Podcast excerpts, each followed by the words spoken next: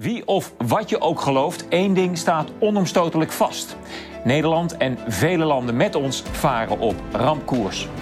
Onbeperkt geld bijdrukken, een destructief coronabeleid, onhaalbare klimaatdoelen, de Green Deal, een falend asielbeleid en de gecreëerde stikstof- en energiecrisis. Die oorlog daar is de onze. Stuk voor stuk keuzes van volksvertegenwoordigers die vergeten zijn voor wie ze werken en een perfect storm veroorzaken onder de vlag van Agenda 2030. Een groot probleem dat wij in Nederland hebben, namelijk het eh, stikstofprobleem. Het zorgt ervoor dat Nederland nu op slot staat. Jij en ik, de burgers, betalen de prijs. Financieel, maar ook met het verlies van fundamentele burgerrechten. En dus is het zaak juist nu in beweging te komen voordat het te laat is. Juist nu moeten we doen wat nodig is. En daarom is jouw steun essentieel. En ik besef dat iedere euro voor je telt. Maar wat als wij niet meer kunnen doen wat nodig is? Wie doet het dan wel? Steun ons dus en zorg dat Blackbox niet alleen blijft bestaan, maar ook groeit. Want het is keihard nodig. Juist nu.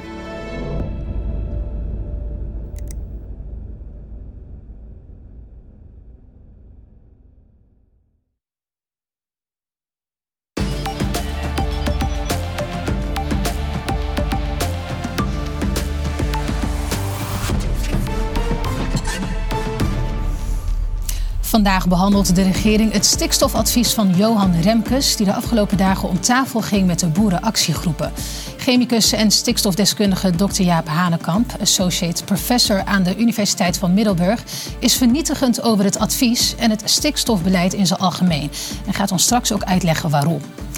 Al zijn ze niet geëvalueerd, de maatregelen werkten. Al dus gezondheidsminister Ernst Kuipers gisteren bij op 1. En daarmee kon hij kritiekloos voorbijgaan aan de negatieve aspecten van de maatregelen, die er ook gewoon zijn. Hoe kan het dat we bijna drie jaar later weer dezelfde fouten lijken te maken en de maatregelen zelfs gaan verankeren in de wet publieke gezondheid? Bas Reiniersen, redacteur van Blackbox, praat ons zometeen helemaal bij.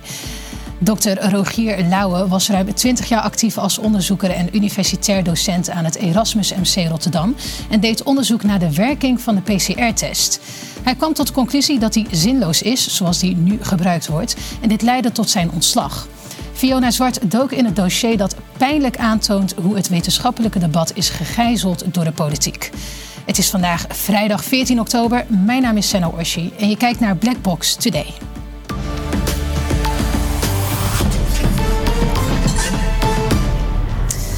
Een hele goede avond voor alle kijkers thuis en voor gasten hier aan tafel. Redacteur Bas Reiniersen op de kop van de tafel, journalist en schrijfster Fiona Zwart in het midden. Welkom. En chemicus en stikstofdeskundige Dr. Jaap Hanekamp. Fijn dat jullie er zijn. We trappen altijd af met het nieuws van de dag bij jou, Bas. Ja, de Zweden-democraten die eh, gaan regeren in Zweden. Ze hadden een maandje of één, twee geleden de verkiezingen gewonnen. En met een eh, rechtsblok de meerderheid ook in eh, het parlement. Dat is een beetje de, de, de opschuiving naar rechts in Europa, samen met Giorgia Meloni een maandje geleden. En nu Zweden hebben ze dus eindelijk geformeerd.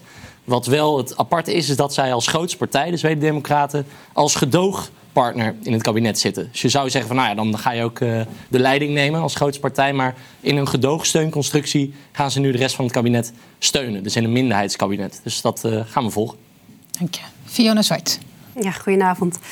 Mijn nieuws van de dag is dat er een wet in Turkije door het parlement is aangenomen deze week.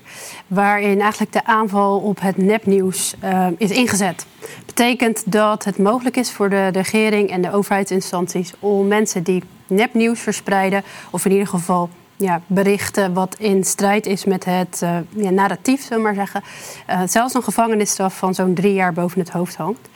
Wat ik er heel opvallend aan vind, is dat dat uh, door onze NOS wordt gebracht. Um, en dat we dus met z'n allen kijken naar wat er in Turkije gebeurt. Terwijl ik denk dat we ons ook niet moeten laten afleiden, hoe erg het ook is wat daar gebeurt natuurlijk. Maar omdat dit een wereldwijde ja, tendens is die we zien. En ook in Nederland staat natuurlijk ja, de vrijheid van mening en pers onder druk. Dus vandaar dat ik het een belangrijk bericht vond om te benoemen. We gaan ze wat duiden, denk je eigenlijk? Is wel een soort uh, ja, Ministry of Truth? Ja, dat is, wat is dan waar, wat is niet waar? Dat is de grote vraag. Dus ja. dit roept zoveel ethische vragen op. Gaat Erdogan het zelf bepalen? ja. ja. Ja, dat is de vraag. Dankjewel. En dan komen we bij jou, Jaap Hanekamp. Ja, de slimme meter. Um, werd altijd gepropageerd als zijnde een ideaal instrument om uh, mensen meer controle te geven over hun uh, verbruik.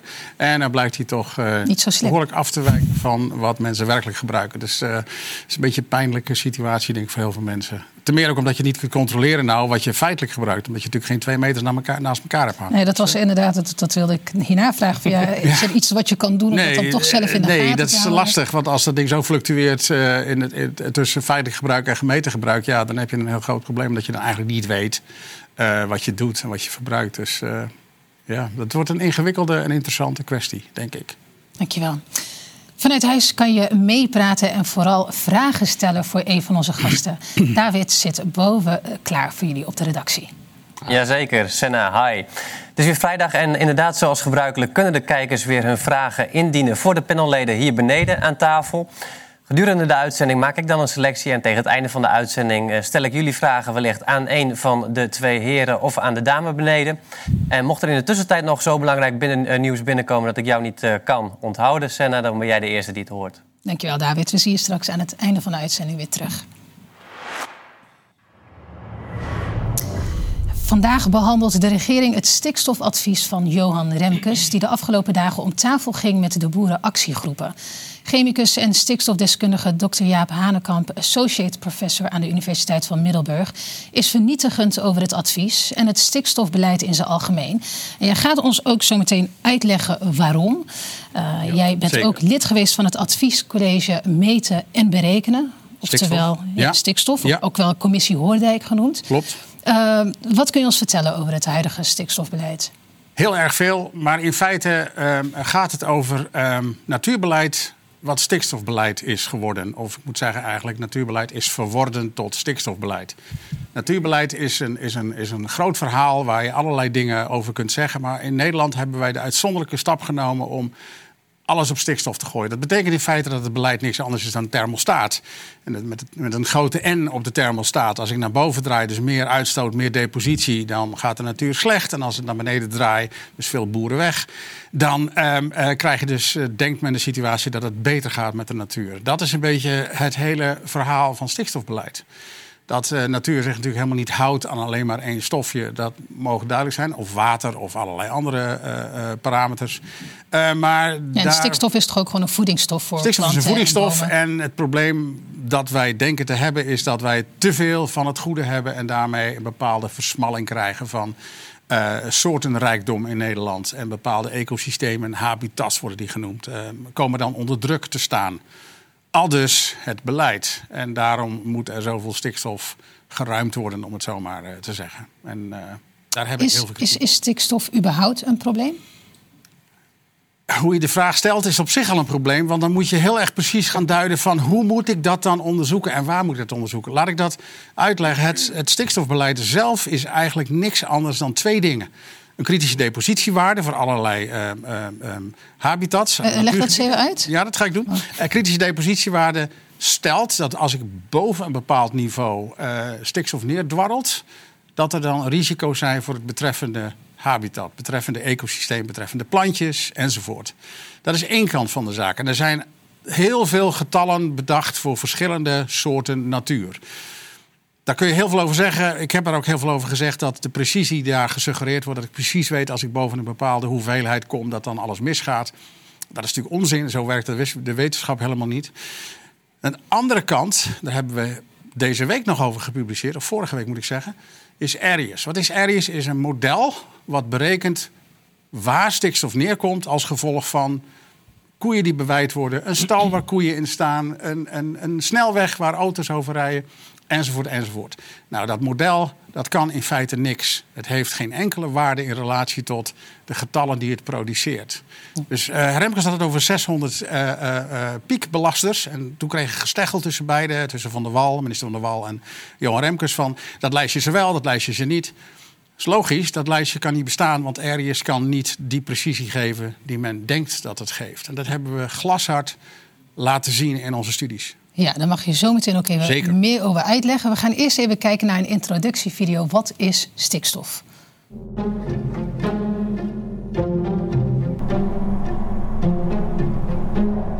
De stikstofcrisis houdt Nederland al drie jaar in haar greep en is volgens de regering een van de grootste crisis van onze tijd. Maar hoe zit het ook alweer? De grootste crisis uh, sinds Mark Rutte premier is, zo noemde hij het zelf. Stikstof is een element dat in onze lucht zit en voortkomt uit allerlei soorten natuurlijke en menselijke bronnen. Volgens het RIVM is de grootste stikstofuitstoot afkomstig van de landbouw, opgevolgd door stikstof dat overwaait vanuit het buitenland, waarna in mindere mate stikstof voortkomt uit het verkeer, de bouw, woningen en industrie.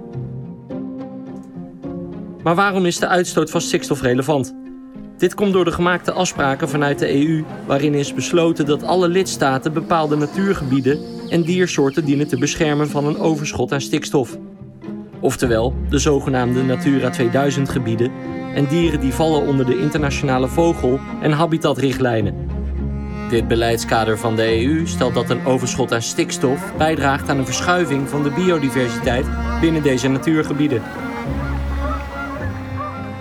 Om alsnog verantwoordelijk om te gaan met de Natura 2000 gebieden en de habitatrichtlijnen, introduceerde de Nederlandse politiek in 2015 het programma Aanpak Stikstof, oftewel de PAS.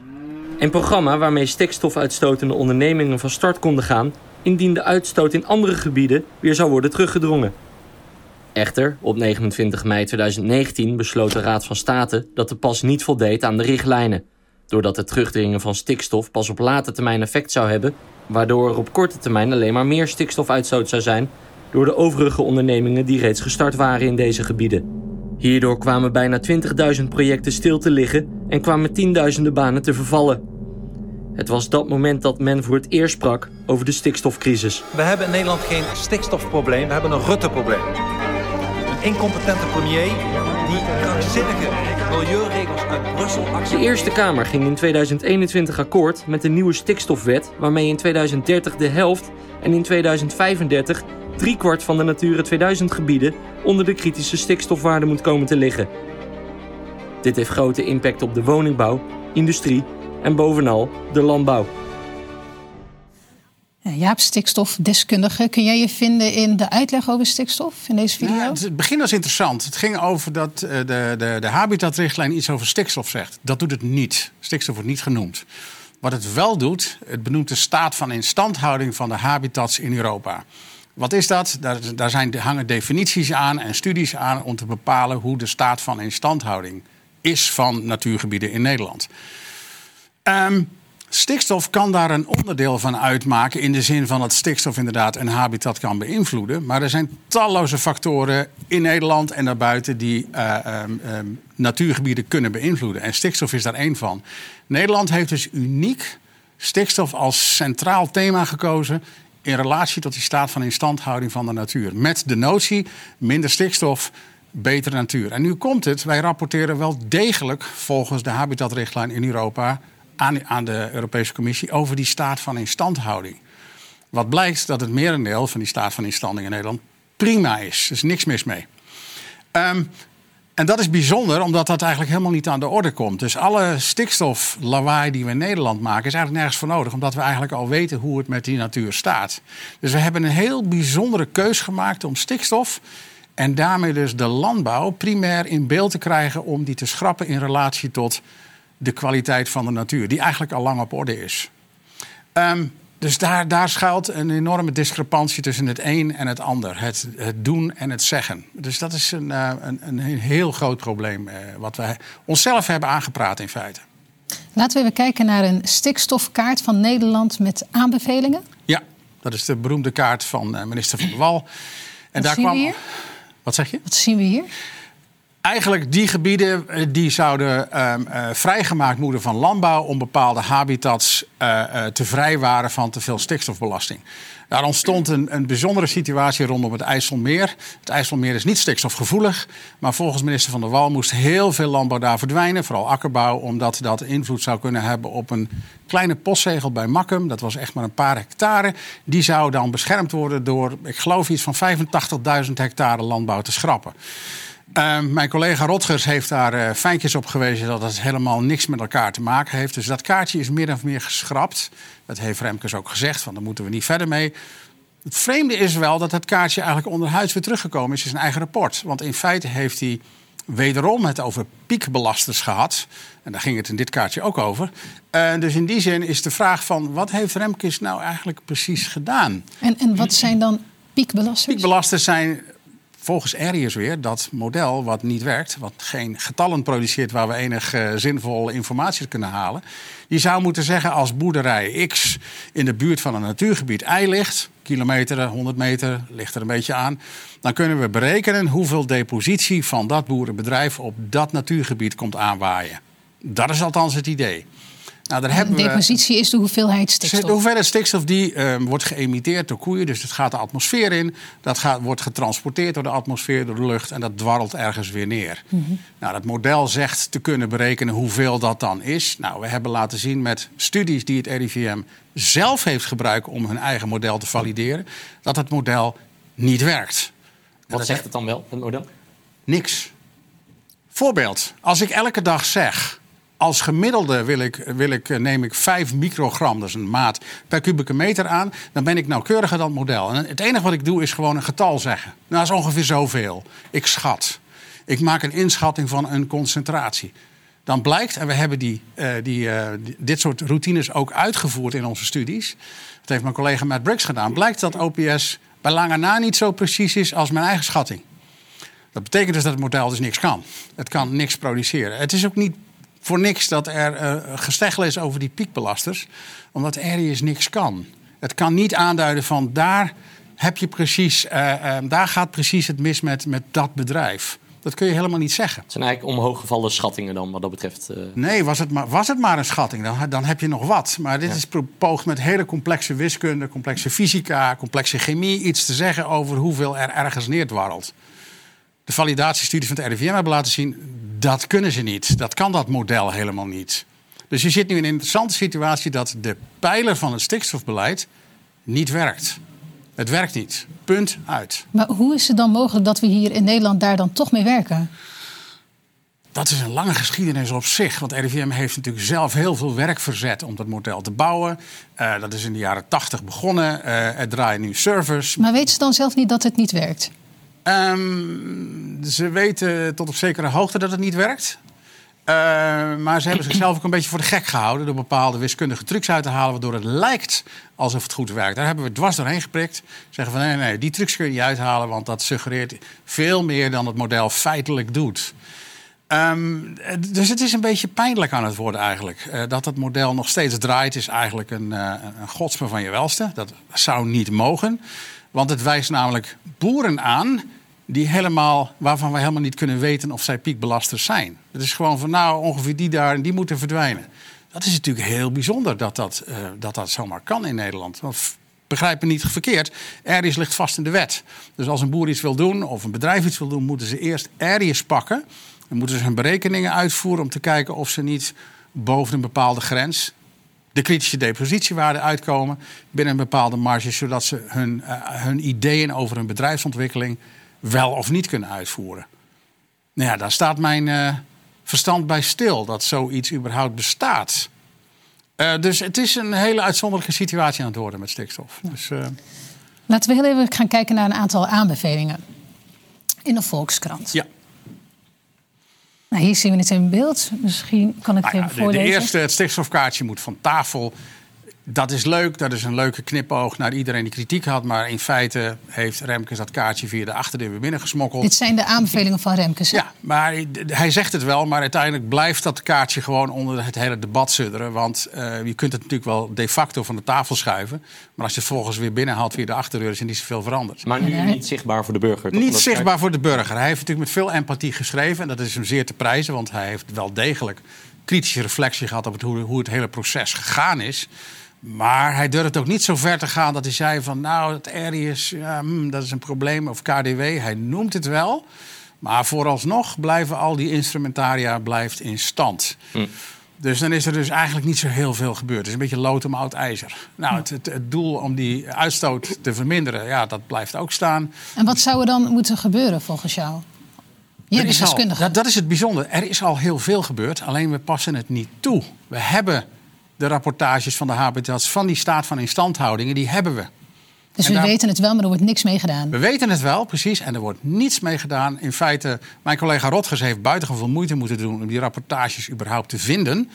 Ze zouden niet online uh, staan, maar ze, staan, ze kon ze uiteindelijk wel traceren. En daar blijkt uit dat het merendeel van die uh, habitats het prima doen.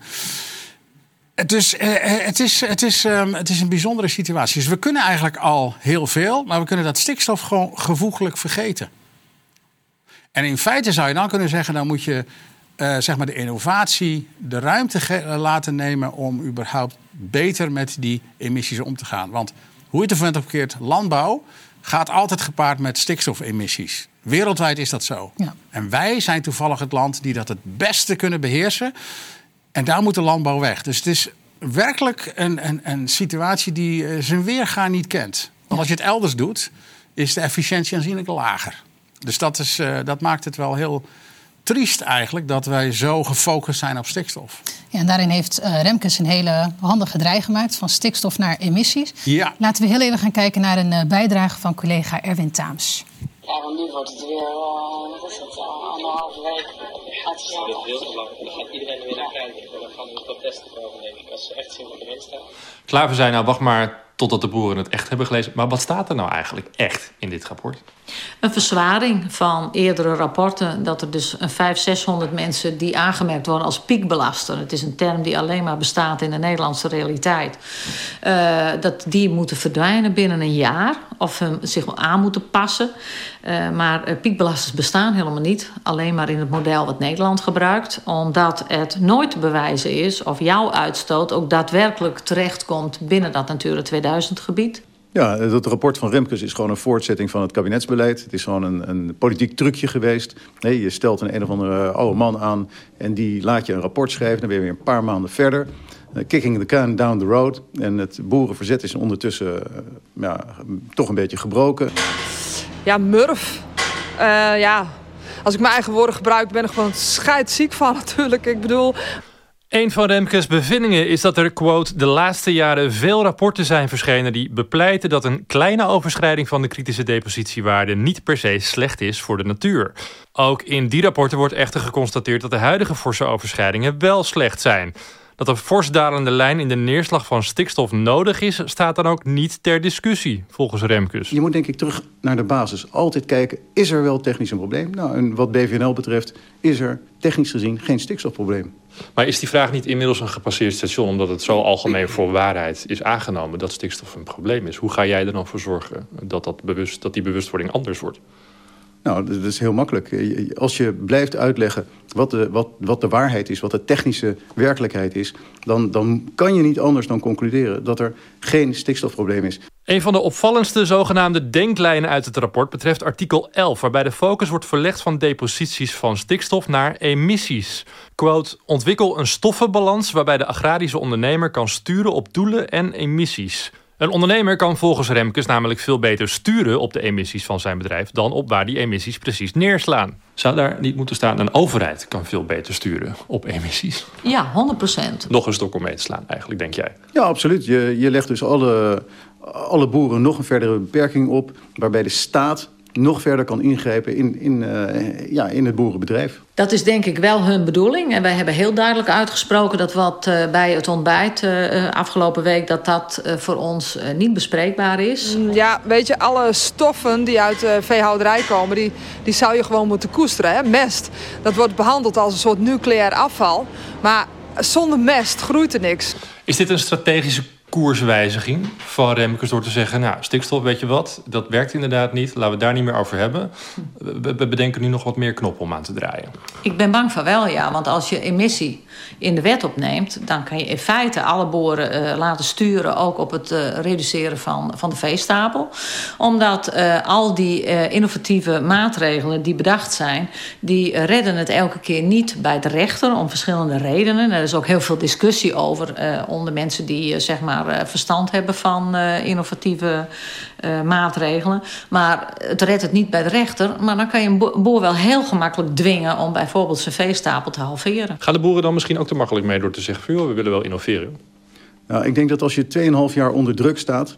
en, en continu te horen krijgt dat je nou, nou, dat je waarschijnlijk geen boer kan blijven. Er zijn vijf boeren die hebben zichzelf inmiddels opgehangen. Dus de druk is onmenselijk groot. Dan is er weer dit kaartje en dan is er weer die regel. Of uh, het GLB of dat. En dat is uh, ja, bijzonder frustrerend. Het grote probleem is als je met dit soort regimes meebuigt...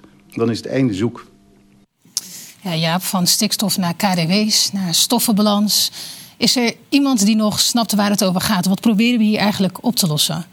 Um, wij proberen helemaal niks op te lossen. Wij proberen stikstof centraal te houden om maar dit discours zeg maar, door te laten rollen.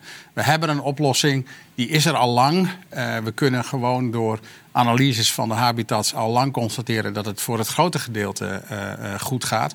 Overigens, die KDW's. Collega Rotges heeft dat uitgerekend. Al zouden we heel Nederland leegruimen, dat is voor de helft kunnen die KDW's nog niet halen. Dus die zijn sowieso al utopisch van aard. Dat werkt helemaal niet.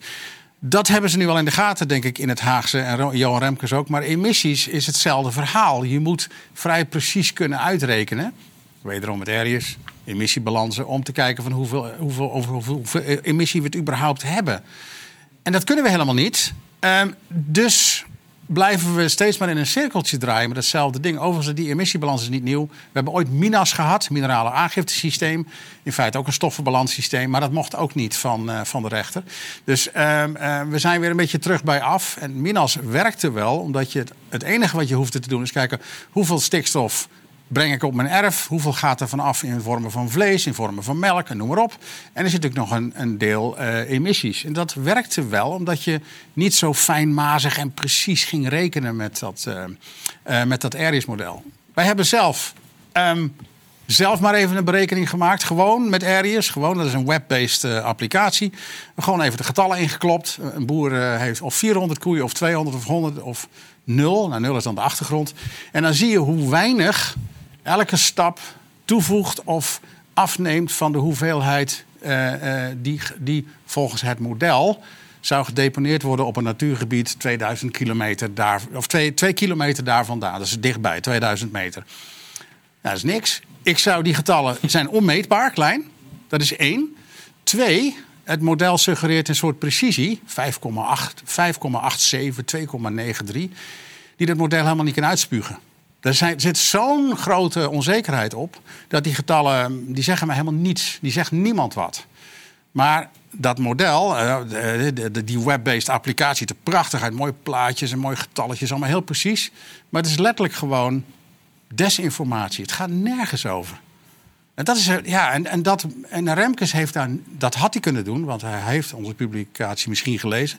Waarin we heel duidelijk gemaakt hebben: de studies die het RIVM zelf gedaan heeft, wijzen uit dat het model niet werkt. Dat hebben wij niet zelf verzonnen. Dat hebben ze zelf laten zien. En we doen net alsof er niks aan de hand is. Maar waarom dan toch gebruiken? Ja, vraag ik me af. Waarom dan nou, dat is nou uh, uh, structureel. En, als je het nou historisch wil duiden we hebben te veel boeren, is de idee van de stad. Stad versus platteland. Hè? um, en we moeten een stok vinden om de hond mee te slaan. Nou, dat, die stok is nu stikstof. En ook al zeg je nog zo vaak en laat je het zien, bewijs je wiskundig en anderszins dat het model niet werkt.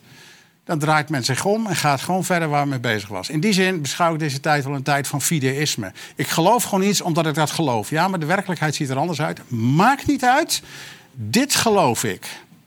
En dat is geen ongevaarlijke positie die we, waar we ons in uh, manoeuvreren. Dat we maar iets geloven omdat we dat heel graag willen geloven. En als ik dan zeg van kijk nou hier eens naar. Het ziet er zo uit het plaatje. Maakt niet uit, ik geloof dit nu eenmaal.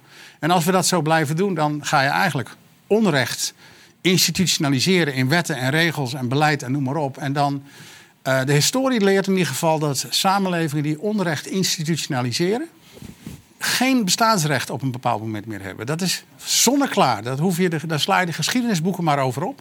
En dan hoef ik het niet alleen over de recente geschiedenis te hebben, kan ik ook ver terug gaan naar de geschiedenis. Dat soort samenlevingen gaan in zichzelf kapot. En daar zijn we nu een beetje mee bezig. Of een beetje veel misschien zelfs wel. Ja, vanmiddag was er een ministerraad en daarin werd in elk geval duidelijk dat een, een groot deel van de aanbevelingen wel worden overgenomen.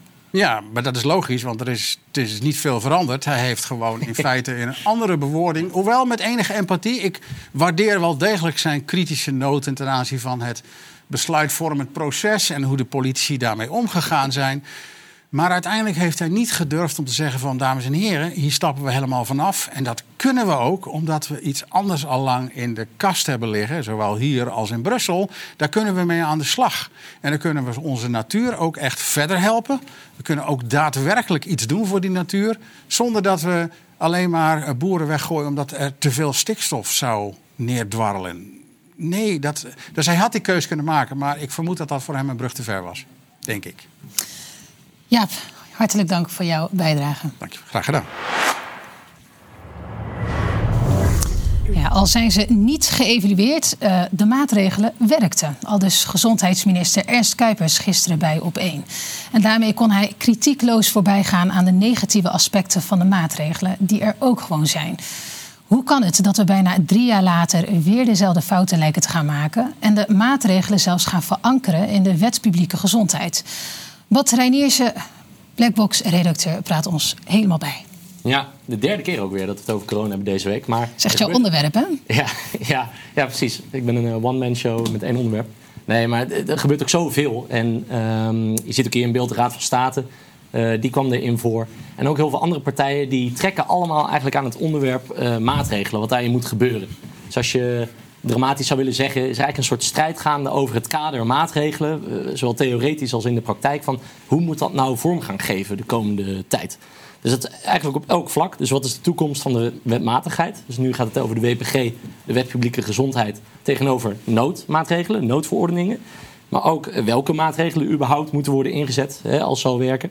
Uh, en hoe en wie kunnen ze dan invoeren en weer uh, weghalen? Want dat is ook de grote vraag als we daar ook weer maatregelen ingaan, ja, hoe gaan we dat dan controleren?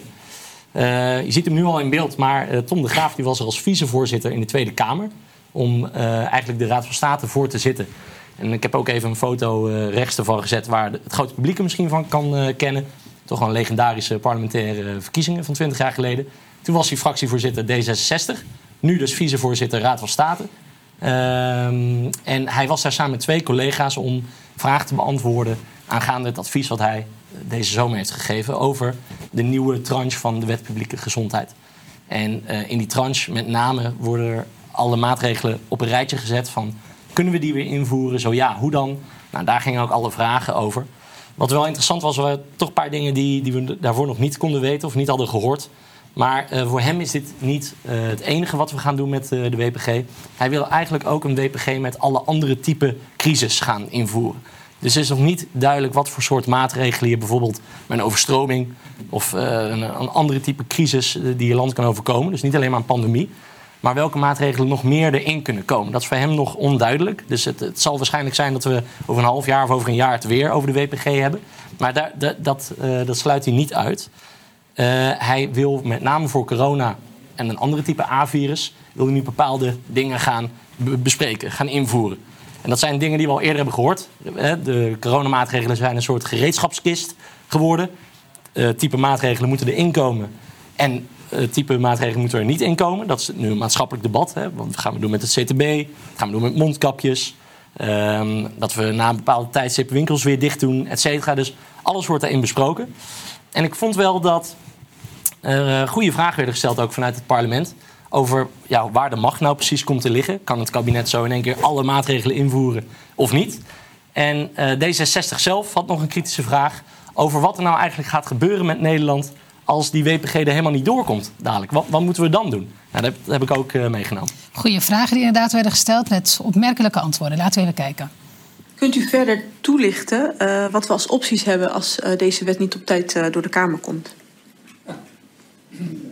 Zou u de microfoon weer uit? Ja. Misschien, ja, de, de, grote kans is dan dat er toch weer gewerkt gaat worden met noodverordeningen.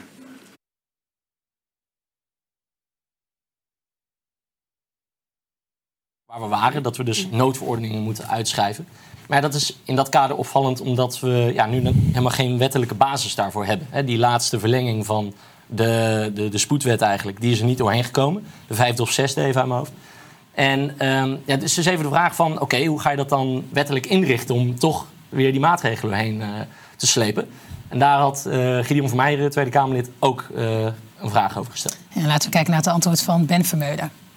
Um, zelf zijnde ook uh, rechter, um, is de kans dat noodverordeningen onrechtmatig verklaard worden, die is niet zo groot. Ook niet in, in, in nieuwe situaties. En dat komt door het volgende. Een rechter wordt eh, in zo'n situatie eh, geconfronteerd met buitengewoon moeilijke belangenafweging. In een materie waar die niet in geverseerd is. Hij is geen medicus, hij heeft geen, uh, kan op dat punt geen goede kansberekening maken. En hij zal in dat soort gevallen gewoon echt toch wel heel erg uh, terughoudend zijn bij het doorstrepen van uh, betreffende verordeningen. Ja, ja toch wel een bijzondere oplossing of opmerking van hem. Eigenlijk ziet hij pragmatisch van, nou ja, er zijn wel een aantal korte dingen geweest tegenover de noodmaatregelen, maar ja, rechters die stellen zich toch wel terughoudend op. Dus eigenlijk hoeven we ons daar niet zoveel zorgen over te maken. Terwijl hij juist zit voor de wettelijke onderbouwing vind ik eigenlijk dat hij er een beetje aan voorbij gaat dat die onderbouwing er moet zijn. Hij zegt ja, maar het wordt toch vaak niet uh, tegengesproken door de rechter. Het is één keer gebeurd volgens mij met een uh, zaak. Het werd toen in bij het Hof toch weer teruggedraaid. Dus ja, hij ziet sowieso geen succes als mensen naar de rechter gaan. Nou, het is wel interessant trouwens dat ja. hij dus in feite de, de trias politica heel voorzichtig doorkruist te zeggen van nou, mijn inschatting is dat. Ja. Ik, zou daar, ik zou daar niet zo zeker van zijn, één. En twee, waarom zou je op dat moment zo'n uitspraak doen? Dat is namelijk niet aan hem om dat te beoordelen. Mm -hmm. Hij moet een wet zodanig bouwen dat uh, uh, zowel parlementair als uh, instrumenteel zo'n wet werkt. Mm. In plaats van in te schatten of een rechter wel of niet um, het, de, de, de, de, zeg maar de, de, de aanklagingen zou verwerpen of niet. Ik vind het een bijzondere ja. opmerking. Wat ik, wat ik, ook opvallend vind is, jij riep net even dat um, andere A-virussen, dus corona staat nog steeds op de A-lijst. Mm, ja. Dat vind ik al heel gek om, met wat we nu weten over het virus. Ja, fundamenteel al bedoel je. Ja, ja dus dat we het überhaupt eigenlijk over dit soort grootschalige wetaanpassingen hebben... voor een virus wat, nou ja, sommigen zeggen zelfs dat het niet bestaat... en anderen zeggen van, nou, het is even gevaarlijk als een stevige griep.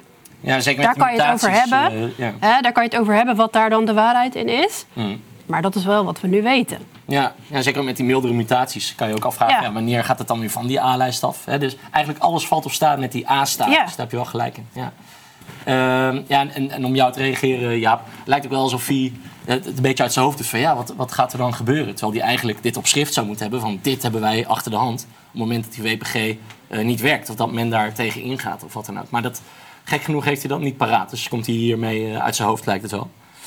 Uh, andere dingen die wel interessant waren, hij, uh, hij stelt samen met Tom de Graaf dat als er maatregelen komen, dat ze dus echt apart moeten worden beoordeeld. Dat is anders dan bij de noodwet geweest, dat je in één keer een, maatregelenkaart hebt, die ging er helemaal doorheen. Maar nu heb je dus per maatregel, kan de Tweede Kamer of Eerste Kamer met een vetorecht komen om er niet mee akkoord te gaan. Uh, dat is op zich al uh, ja, nieuw en wat dat betreft ook meer macht aan de, aan het parlement en aan de burger, zou je kunnen zeggen.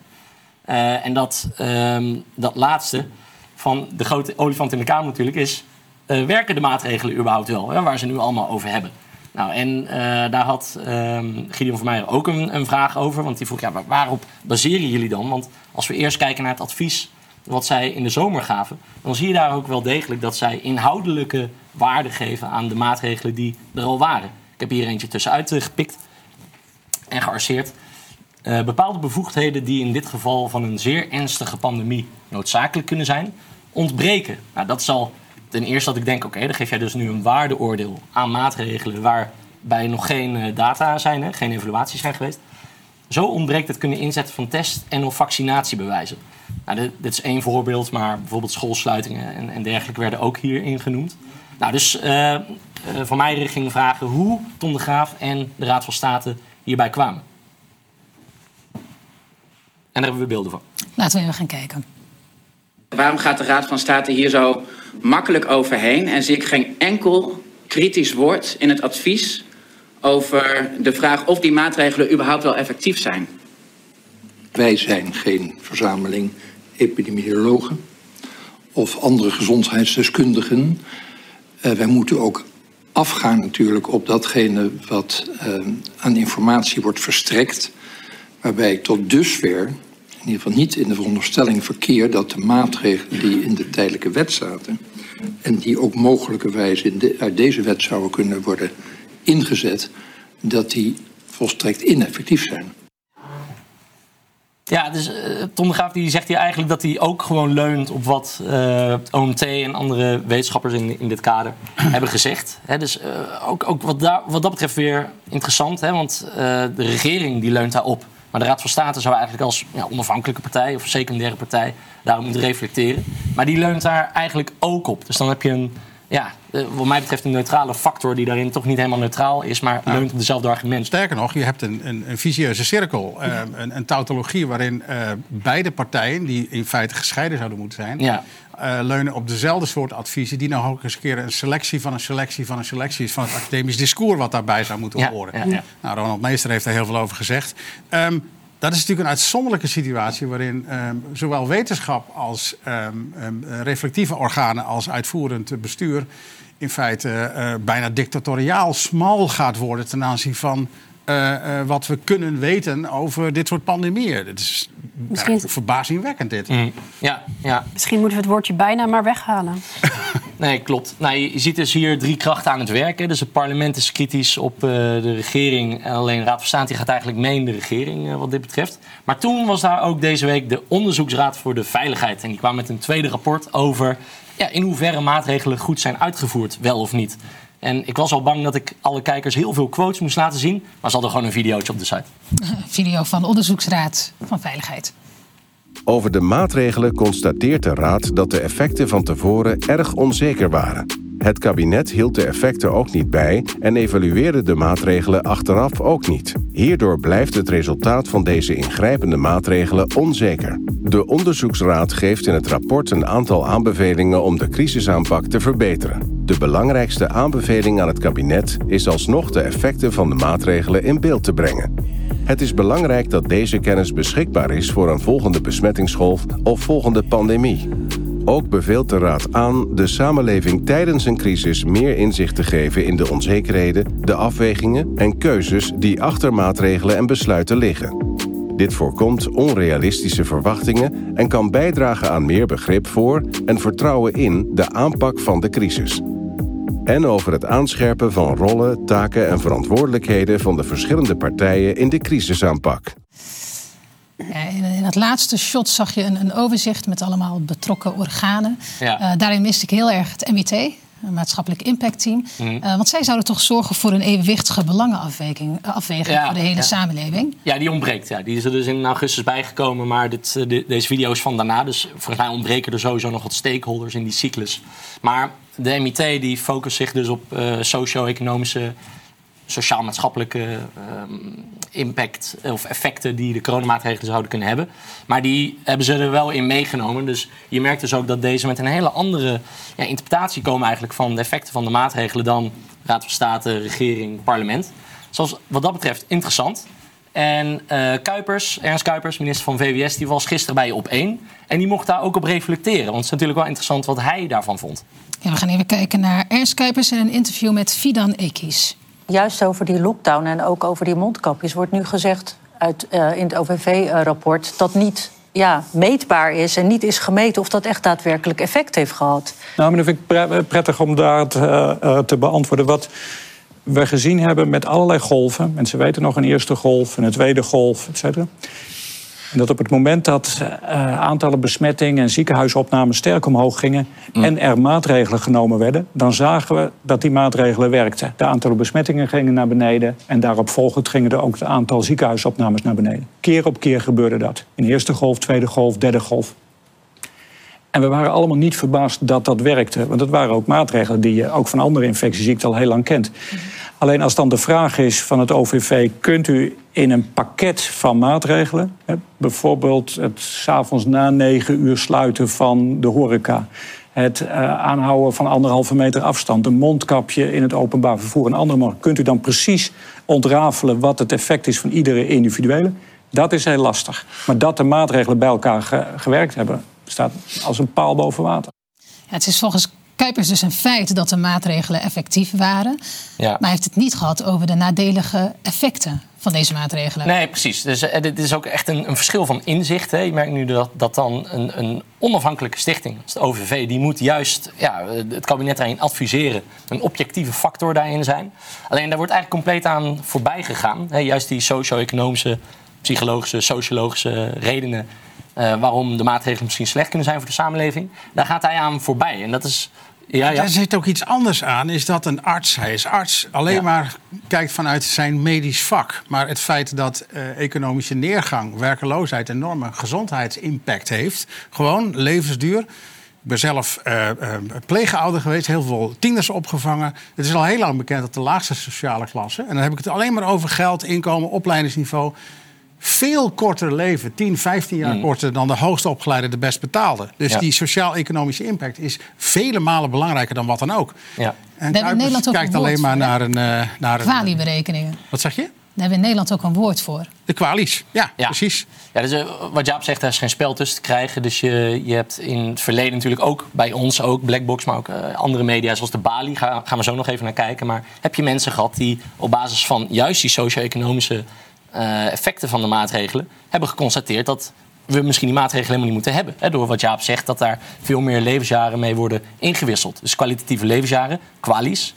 Uh, daar heeft Jan van der Zanden dus ook bij ons nog wat over gezegd. Oud-CBS-directeur, die volgens mij zei dat er rond de 500.000 levensjaren zijn ingewisseld door het coronabeleid. Ontzettend veel. En ook Barbara Baarsma... Dat was bij de eerste coronagolf. Ja, bij de eerste coronagolf, ja, excuus. En Barbara Baarsma die kwam na de derde golf ook met een soort gelijke constatering dat uh, in verschillende bevolkingsgroepen ook levensjaren zijn in, uh, ingeleverd. Dus dat is het meest recent. Daar heb ik ook beelden van meegenomen. Ja, dat was in een gesprek met uh, directeur van de Bali. In de Bali. laten we even kijken naar econoom Barbara Baarsma.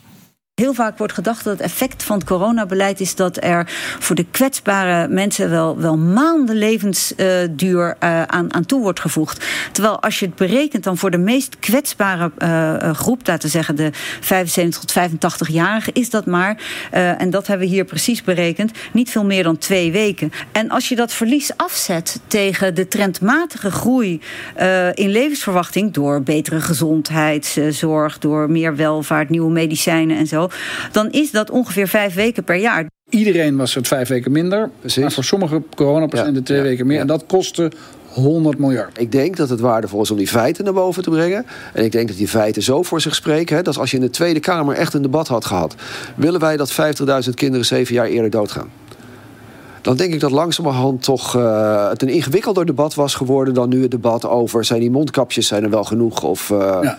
Ja, 50.000 kinderen die zeven jaar eerder doodgaan. Dat zijn wel ja. keiharde cijfers die ik nooit eerder heb gehoord. Nee, dat, dat gemiddelde dat klinkt dan nog vrij generiek, van vijf weken. Maar inderdaad, bij de meest kwetsbare groep, dus die, die jeugd nu, hè, die met maatregelen te maken heeft gehad, gaat het echt over jaren. Dat is echt uh, bizar.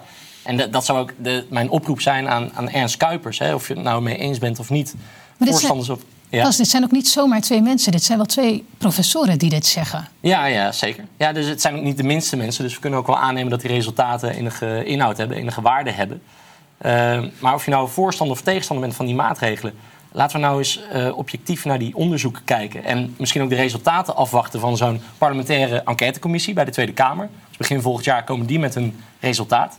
En dan ben ik erg benieuwd wat er uitkomt. En laten we dan niet te snel willen scoren. Aldus Kuipers nu met, ja, met zijn toch, naar mijn mening, iets kortzichtigere uh, conclusie daarin. Met alle respect, Bas, uh, ja. het begin volgend jaar dat is zo ver weg. Want het lijkt nu toch wel weer alsof we die coronaperiode ingaan met allerlei maatregelen. Dus het heeft best wel haast. Ja, ja, nu zitten eigenlijk nog alle macht die erover gaan. We gaan weer dezelfde dingen doen. De Misschien wel dezelfde fouten nou ja, maken. Het blijft op dezelfde manier smal kijken naar het vraagstuk van een ja. pandemie. Wat voor pandemie dat ook is. In plaats van dat Kuipers besluit om breed te gaan kijken dat er altijd afwegingen zijn tussen uh, de voor- en nadelen van maatregelen op verschillende terreinen, die allemaal teruggevoerd kunnen worden naar volksgezondheid. Ik heb veel met IRA werk ik samen. We doen over dit soort dingen ook allerlei onderzoek. Dan blijkt dat je heel veel maatregelen gewoon meteen moet laten liggen, omdat het zo'n nadelig effect heeft dat de gezondheidsvoordelen in de smalle zin niet opwegen ja. de gezondheidsnadelen in de brede zin. Want hij is geen minister van virusbestrijding, hij is minister van volksgezondheid. Van volksgezondheid. Ja. Dus hij moet dat hele plaatje in beeld hebben. Maar dat lijkt hij wel kosten wat kost niet te doen en niet te willen ook. Ja, met name dat laatste, ja. Het, het is echt iets keuzematigs. Hè? Want dat kwalieverhaal van Jan van der Zanden... dat was al bekend bij het ministerie van Financiën en Economische Zaken. Maar dat hebben zij na zich neergelegd toen de tijd. Dus het is echt wel bekende informatie. Nee, dat is, hè, geen, Jaap? uh, is geen niks nieuws. Nee, het is geen pseudo-wetenschap. Nee, nee, nee, nee, nee. Dat, is, uh, dat wordt al overigens tientallen jaren ook door de WHO gewoon gebruikt in Ja. tal van gezondheidsvraagstukken waar eh, eh, verdiensten, inkomen, opleidingsniveau altijd meespelen. Daar worden de kwalies gewoon voor gebruikt. Dus dat is niks bijzonders. Ja. Bas, tot slot, wat zijn Ja, de als conclusies? laatste wil ik nog zeggen, kijk, want eh, in het laatste van dat OVV-filmpje zie je dus ook van, geef de burger veel inhoud over hoe je nou tot bepaalde conclusies komt. En, en, ehm, en dat de burger ook weet waar hij aan toe is. Maar met zo'n opmerking als dit, dan doet hij dat eigenlijk niet. Dus ik wil er toch een oproep bij hem doen van, doe dat nou wel. Laat nou eens echt aan de burger weten hoe je tot bepaalde conclusies komt. En zodat wij ook weten waar we aan toe zijn. Bas Reniersen, dankjewel.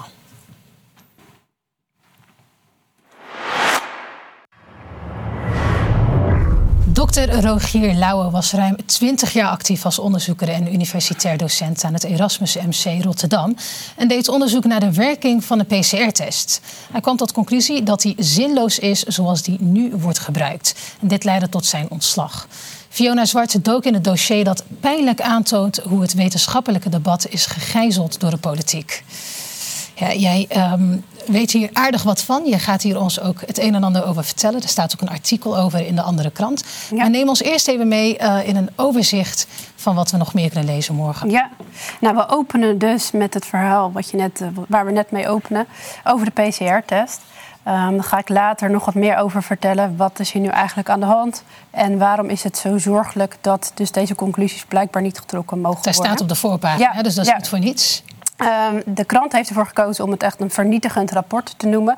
Ik weet dat de wetenschappers uh, dat best een beetje heftig vinden. Ze zijn er ook voorzichtig in om, uh, om die conclusie te trekken. Maar de redactie uh, kwam wel tot die conclusie. De conclusie is dat de PCR-test aan zich een prachtige methode is, maar niet zoals die nu wordt ingezet. Um, er worden nu mensen getest die helemaal geen symptomen hebben. Um, um, of bijvoorbeeld alleen iets van de snotneus. En de PCR-test kan dan heel snel vals positieve um, uitslagen tonen. Op basis daarvan is het volledige uh, beleid wel uh, gebaseerd. En dat is denk ik iets heel zorgelijks, maar daar komen we straks nog even later op terug. Wat er verder uh, in de krant staat, is een, een artikel, een stuk over Julian Assange.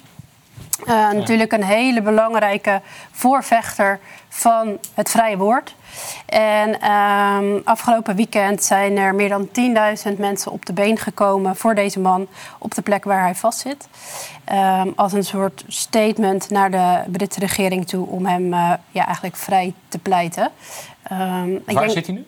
Hij zit in Londen. Londen, ja. Ja, en als ik het goed heb begrepen, willen ze hem uitleveren aan Amerika om hem daar te berechten. Um, de vraag is, is hij daadwerkelijk wel schuldig of is hij gewoon zo gevaar voor het establishment en voor hetgene wat hij openbaart? Ik denk dat we de conclusie wel zelf kunnen trekken. Dat hij uh, zo'n ja, bijzondere klokkenluider is eigenlijk. Daarom denk ik dat het ook heel belangrijk is dat we zijn zaak blijven volgen. Zijn vrouw was ook pas in Nederland. Um, uh, zij was hier op een congres over bitcoin. En Wikileaks had nooit kunnen bestaan eigenlijk zonder bitcoin.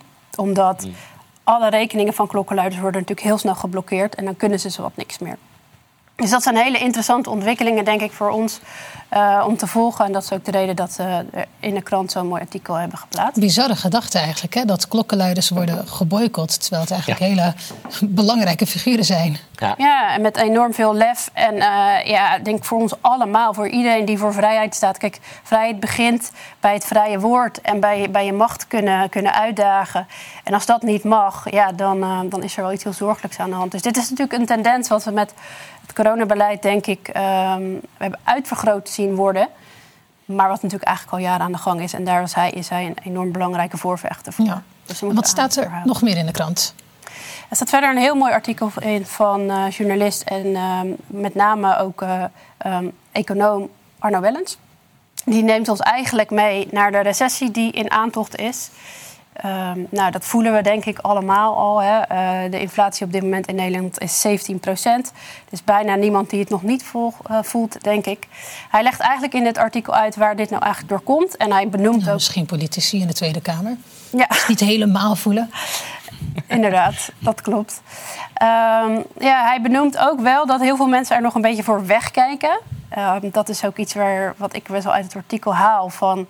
ja, ehm, wegkijken kan gewoon eigenlijk niet meer. En we moeten het hier met elkaar over hebben. Dat het gevaar van deze, eh, nou ja, deze economische krimp en, en, en de inflatie. Ehm, hij legt uit dat het komt door het bijdrukken van geld, wat natuurlijk heel lang al aan de gang is.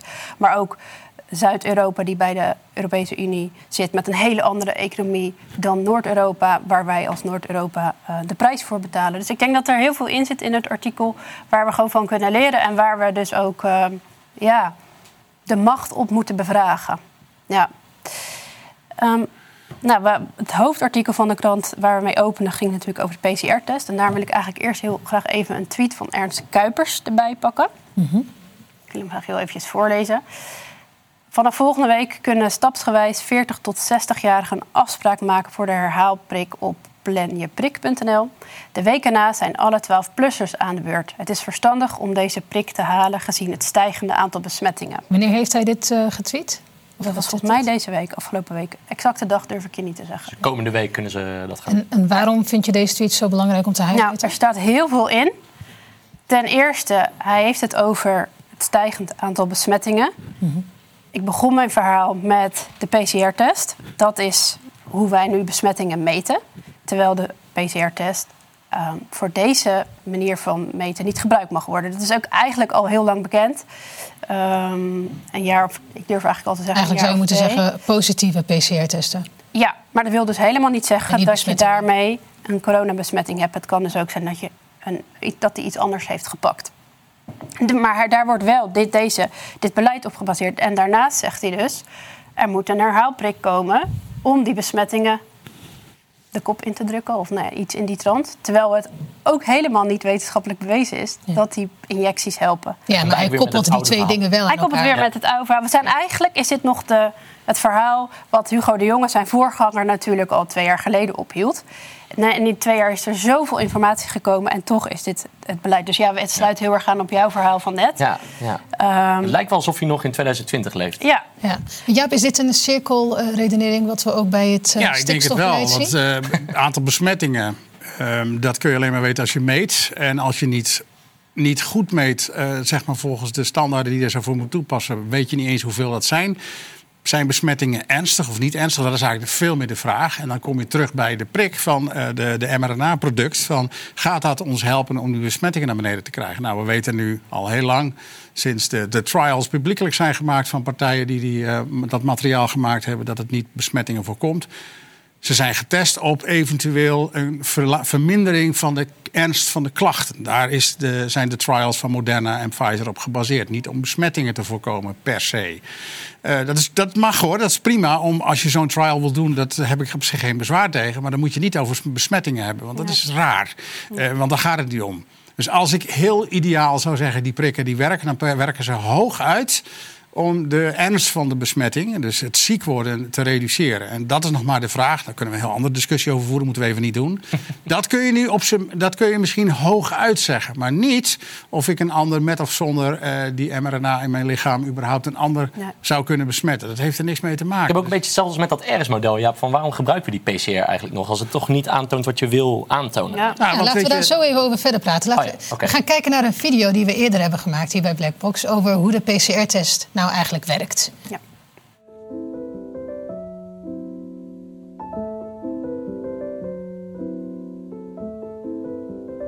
In 1983 werd door de Amerikaanse biochemicus Carrie Mullis de Polymerase Chain Reaction Test uitgevonden, oftewel de PCR-test. Nederland maakte in 2020 grotendeels kennis met deze test nadat de Rijksoverheid besloot de PCR-test te gebruiken als de standaardmethode om het coronavirus op te sporen. Maar de PCR-test is gewoon de gouden standaard. Die is hartstikke betrouwbaar. Hartstikke betrouwbaar. Desondanks was en is er nog steeds veel kritiek op de PCR-test. Want hoe zat het ook alweer? circuleren wat, wat uh, nou ja, uh, verhalen waarin gezegd wordt die PCR-test is niet goed. We moeten natuurlijk eerst even kijken wat is nou precies een PCR-test. De PCR die toont aan of jij het virus RNA bij je hebt. Dat is letterlijk wat de PCR doet. En of dat virus RNA in een virusdeeltje zit wat nog intact is en ook eh, besmettelijk is, Of dat het gewoon restjes uh, RNA zijn die je nog een tijd lang nadat iemand geïnfecteerd is geweest kunt aantonen. Dat onderscheid zie je niet. In ons eigen uh, amplificatiecycli, dat lag meestal tussen de 25 en de 30. En daarna zeiden we gewoon, dat is een gebied. Daarna komt een gebied, dat is een grijs gebied. En een onbetrouwbaar gebied. Dat betekent, die test is prima om te zeggen, je hebt het gehad. Maar die test is minder geschikt, geschikt om te zeggen van je hebt op dit moment ben je nog besmettelijk. And with PCR, if you do it well, you can find almost anything in anybody. Ja, ongelooflijk eigenlijk hè, dat we na alles wat we hierover weten de test alsnog verkeerd inzetten. Is dit dan de beste optie of zo? Of is er geen andere diagnostische test die we Oh, er zijn natuurlijk andere diagnostische testen. Hebt de ELISA's, er zijn, er, zijn, er zijn er meerdere op de markt. Ja. Maar PCR, de, de suggestie van PCR is precisie. En, en dat je bij hele lage concentraties van een stukje erfelijk materiaal van zo'n virus... dat je, iets kunt, dat je het kunt vinden. Mm. Ik zou zeggen, het interesseert me helemaal niks of ik een stukje RNA van een virus of een andere eh, beest kan vinden. Het gaat erom of ik heel ziek word en of ik die ziekte doorgeef. Dat is altijd het centrale thema in een pandemie. Hoe erg is het en kan ik eh, besmetten? Nou, er zijn talloze voorbeelden. De, de pestepidemie in de middeleeuwen is een hele beruchte. Eh, de, de meest besmettelijke ziekten zijn de mazelen. Eh, elk persoon kan 18 mensen, and- andere mensen besmetten. Dat is echt ongelooflijk. Eh, Het is geen ongevaarlijke ziekte ook, eh, mazelen. Dus daar gaan nog steeds heel veel mensen en vooral kinderen aan dood. Ehm, maar een PCR helpt. En eh, trouwens, Marjan Koopman zegt het keurig. Eh, PCR helpt je niet omdat de besmetting of de epidemie in kaart te brengen. Daar heb je iets heel anders voor nodig. Het kan alleen maar aantonen van, oh, je hebt dat stukje RNA. En dan mag je hopen dat je nog geen kruisbesmetting hebt tussen verschillende vieren die vergelijkbare RNA's met zich meedragen. Maar goed, ik ga even vanuit, dat is allemaal goed uitgezocht, prima. Dat zegt mij nog niks. Ja, en het als- helpt je niet. Koopmans dat dan zo helder en goed uitlegt. keurig uit. Waarom handelen wij er dan niet naar? Hetzelfde als bij, als bij de jou. vraag van doen er de, niks van de avond. Ja, Dat is de vraag van de avond. vraag Wat, van de avond. Nou, de vraag van de avond is dat we eigenlijk steeds meer in magie zijn gaan geloven. De, wetenschap als, de wetenschappers als magiërs. We slaan ons met ons stokje en dat is dan een duur apparaat, een dure technologie, een duur computermodel. Ja. En dan denken we van, oh, zo zit de wereld in elkaar. Zat het over fideïsme? toch? Dan gaat het weer over fideïsme, dat je iets gelooft omdat je dat wil geloven. In feite is magie hetzelfde. Ik geloof er nou eenmaal in. Omdat je dat wil geloven, Omdat je dat omdat er misschien geloven. belangen bij zijn. Wat zeg je? Willen we dat echt zo geloven of heeft het gewoon te maken met belangen? Ach, belang- kijk, elke wetenschapper heeft een belang. En wetenschappers zijn net echte mensen. Die willen ook een, eh, een autootje rijden en een huisje kopen. Dus belangen zelf vind ik nooit zo heel erg spannend. Wat ik wel interessant vind, is dat als mensen macht krijgen of aandacht krijgen... dat eh, dat, dat altijd kan corrumperen. Dat het altijd een beetje van de rails af kan lopen. Niks menselijks vreemd. Dat heeft bijna iedereen wel in zich. Ik ook. Ik moet ook altijd oppassen van dat ik niet eh, eh, buiten mijn schoenen ga lopen. Dat is een reëel gevaar. Ik denk het grootste probleem, we hebben het vaak over angst. We zijn allemaal bang geworden. En dat klopt ook. Daar ging, gaat mijn tweede proefschrift heel erg over. Maar waar, dan is de vraag, waar komt die angst vandaan? En mijn stelling is, we zijn het bewustzijn kwijt... dat wij meer zijn dan alleen onze materie. En dat er meer is dan alleen geboren worden en doodgaan. Dat, dat is een theologisch, metafysische kwestie. Daar moeten we het misschien een andere keer over hebben.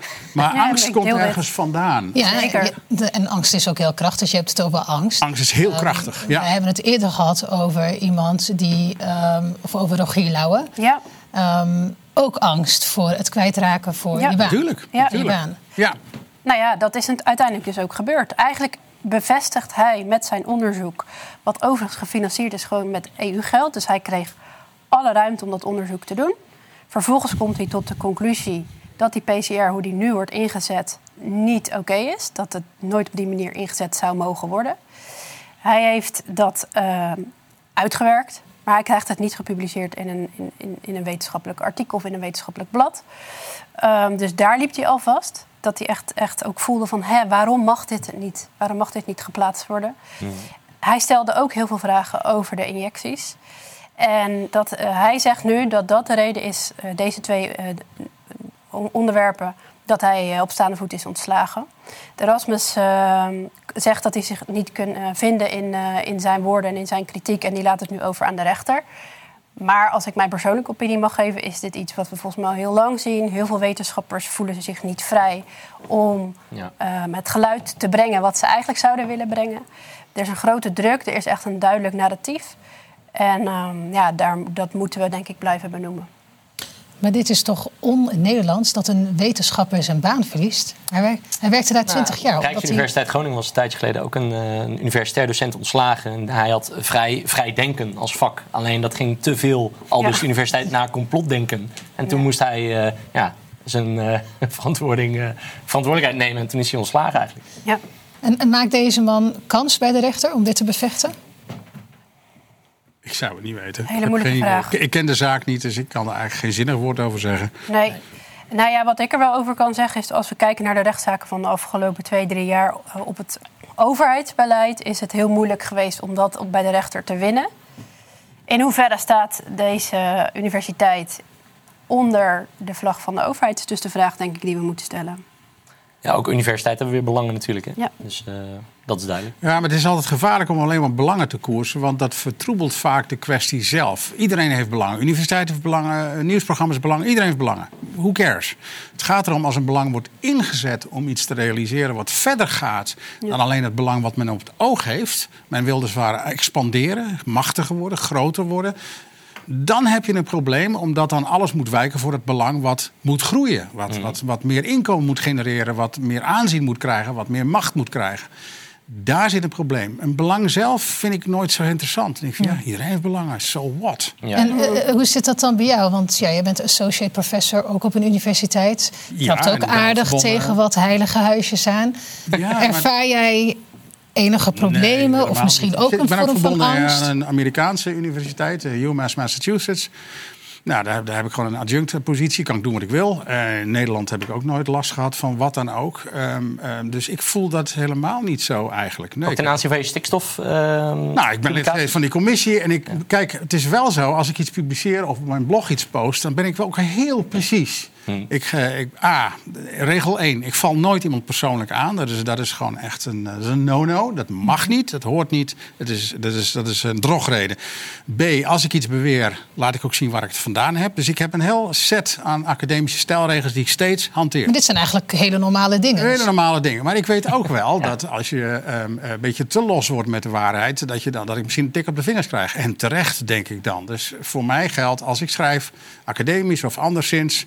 Nou, die twee studies die we nu uit hebben um, over, over Aries, die zijn heel erg precies. Maar zeg je dan hiermee dat mensen die bijvoorbeeld hun baan kwijt zijn, dat dan aan zichzelf hebben te denken? Nee, nee, nee, nee of dat niet. hun maar aanpak ik, niet goed was? Ik, ik, ben een beetje gewend geraakt de afgelopen twintig jaar aan dit soort problemen. Um, um, ik ben niet naïef. Ik ben ook niet. Uh, um, um, ik, moet, ik moet oppassen in die zin dat als ik iets beweer, dan weet ik in wat voor hokje dat zit. Dan weet ik maar je doet niet aan zelfcensuur.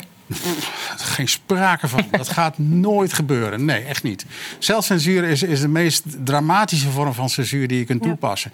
Het is wel zo dat ik keuzes maak. Ik kan niet overal over schrijven. Want er, er, zijn talloze onderwerpen waar ik ook zou willen schrijven. Maar ja, ik heb maar 24 uur per dag. En uh, elk onderwerp vraagt veel aandacht en vraagt veel studie. Dus ik kies ook wel. En sommige onderwerpen laat ik liggen omdat het of te veel werk is of ik stap te ver buiten mijn, uh, mijn expertise. Denk van oké, okay, uh, je kunt niet alles, je kunt niet elke slag kun je instappen. Dat kan niet. Het voordeel is wel, ik ben twee keer gepromoveerd, zowel chemie als in de theologie en de filosofie. Dus ik heb meerdere speelvelden waar ik op kan spelen omdat ik kennis van zaken heb op, op zowel het technische terrein als het, noem maar, het, het, uh, het alfa-terrein, de geesteswetenschappen. Dus mm. ik weet wel ongeveer wat er speelt. Maar ik moet eerlijk zeggen, ik lees ontiegelijk veel. Uh, boeken, uh, literatuur, want ik moet bijblijven. Ja. En misschien dat deze uh, uh, UHD in, in, Rotterdam iets te naïef is geweest. In die zin dat het politiek brisant is wat hij deed. Terwijl het eigenlijk pure techniek is. Het gaat gewoon over technologie en over ja. wetenschap. Meer niet. Maar hij had zich misschien moeten realiseren van... dit moet je zodanig aan de vork steken... dat niemand je um, um, um, op wat voor manier kan pakken op het politieke veld. Ja. Moet het artikel eigenlijk ik, lezen. Nogmaals, ik ken de zaak niet, dus ja. dat, is een, dat is een gok die ik doe. Maar... Diplomatiek zijn, ja. Ja, en nou, ik, ik zou het niet kunnen. Fiona, wil jij nog iets toevoegen uh, aan het PCR-verhaal? Want je wilde ook nog wat vertellen over vrouwen voor vrijheid. Ik denk dat we het over PCR een goed beeld uh, hebben kunnen scheppen. En dat het gewoon. Ik nodig iedereen uit om de krant te gaan lezen. Ja, die, komt, die wordt morgen overigens gepubliceerd. Dus als je een eigen exemplaar wil, dan kan je ja. die bestellen via de website deanderekrant.nl. Ja. Ja, Ik, ehm, bij, de, bij de krant is er ook veel aandacht voor leuke dingen, gelukkig. Want gelukkig ontstaan er ook heel veel mooie dingen. En Vrouw voor Vrijheid is een organisatie die zich ook al twee jaar inzet voor onze grondrechten en onze vrijheid. En zij organiseren nu eigenlijk vooral iets echt heel leuks. Gewoon een dansfeestje. Heel toegankelijk. Ehm, dus ik dacht, Ook dat voor wel, mij jou? eh, Of, eh? eh, zeker. Het wordt georganiseerd door vrouwen. Maar iedereen is... eh, Dus het is niet alleen voor vrouwen? Nee, Nee, dus, daar, volgens mij zijn ze daar ook nog over aan het nadenken... of ze die naam willen houden. Want het is juist voor iedereen. Alleen het is ooit opgezet door een groep vrouwen. Dus ik dacht, het is leuk om even te benoemen... om ook echt aan de kijkers mee te geven van... eh, ja, zoek de leuke dingen op en lees dat ook in de krant... want er is ook heel veel, gebeurt ook heel veel moois. Fiona Zwart, journalist en schrijfster. Dankjewel voor je bijdrage. Graag gedaan. Ja, voordat wij deze uitzending gaan afsluiten, zoals beloofd, nog even terug naar David voor de kijkersvragen. Yes, Senna, zeker. En eh, voordat we aan de kijkersvragen beginnen, eerst eh, zoals gebruikelijk ook mijn speciale dank, onze dank aan de donateurs, want die maken dit soort uitzendingen mogelijk. Laten we eens even in beeld brengen. Hier, eh, een donateur die noemt Blackbox niet meer weg te denken. Voor mijn visie op de heersende chaos een enorme steun. Zo blij met Blackbox. Ik hou je steun en vertrouwen uit. Ga zo door. Het echte nieuws dat hard nodig is. 15 euro van deze donateur. Bedankt voor jullie inzet. Fantastisch werk. Groeten uit Maasbree. Die moest ik even opzoeken, maar dat ligt in Limburg. Zag ik een Engelstalige 20 euro. Bedankt voor jullie goede werk. 15 euro. En het zou meer zijn als je de NPO-bijdrage terug kon krijgen. dat is toch wel weer mooi hoe dat wordt geformuleerd. Ehm 4363 van een andere donateur. Ik moet nog ontcijferen van waarom 4363. Maar af en toe zie je zulke tussendoor schieten. Dank voor jullie bijdrage in de nuancering van mijn algemene beeldvorming. Superprogramma, erg blij met jullie. Ehm, ja, deze is toch wel heel uitzonderlijk. 1984 euro voor vrijheid en integriteit. Weg met de huigelaars, met EU in plaats van UI. Ja, het is eh, sporadisch dat je zo'n bedrag ziet langskomen. Maar ja, dat is toch wel mooi om te zien dat mensen het zo belangrijk vinden... en het kunnen en willen missen. 25 euro voor ons vlammetje in de duisternis. Ja, dat zeggen wij ook. Hè, dat willen wij ook zijn. Een kaarslicht in de duisternis. 10 euro, elke euro telt voor de waarheid. En zo fijn wat jullie doen. Zeer bedankt. Blijf zo doorgaan. Ehm, en ga vooral zo door met jullie reportages. 100 euro. Ja, kijk, dat is precies wat wij dankzij jullie donaties kunnen doen. Hè. Zo doorgaan op de manier die we nu zijn ingeslagen. En we willen groeien en eh, dit blijven doen. En dat kan alleen maar dankzij jullie. Dus ja, mijn enorme dank. En ehm, ik heb alle vertrouwen in dat we op deze manier zo door kunnen gaan. Dan terug naar de kijkersvragen. Eh, allereerst, Jaap. Kijkersvraag voor jou. Ehm, deze kijker gaf aan... vergeet Jaap vooral niet te vragen naar de achtergehouden validatiestudies van het RIVM... en naar de zekerheid van het OPS-model op gebieden van 5 vierkante meter. Dat zijn eigenlijk twee vragen, maar ik denk nu je er toch bent... laten we vooral doorpakken. Ehm, wat kun en wil jij hierover kwijt, Jaap?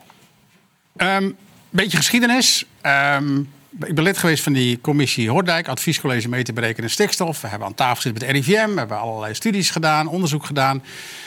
Er is een boer, Jan Kees Vogelaar, die heeft ehm, gewopt rondom de validatiestudies van het RIVM. Die zijn uiteindelijk ter tafel gekomen. Ik was daar heel verbaasd over, want in feite hadden wij dat als commissie al moeten hebben. Dat hoort gewoon. De wetenschap moet zonder te vragen dingen neer kunnen leggen. Ehm, maar we kregen toen de data niet. Eh, collega Rotgers belde op van... nou, leuk, we hebben die validatiestudies via een WOP.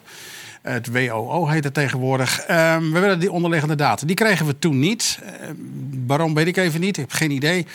Mijn goede vriend Matt Briggs is een expert op het gebied van modelleren. Dus die is gaan werken met die validatiestudies. Wat bleek?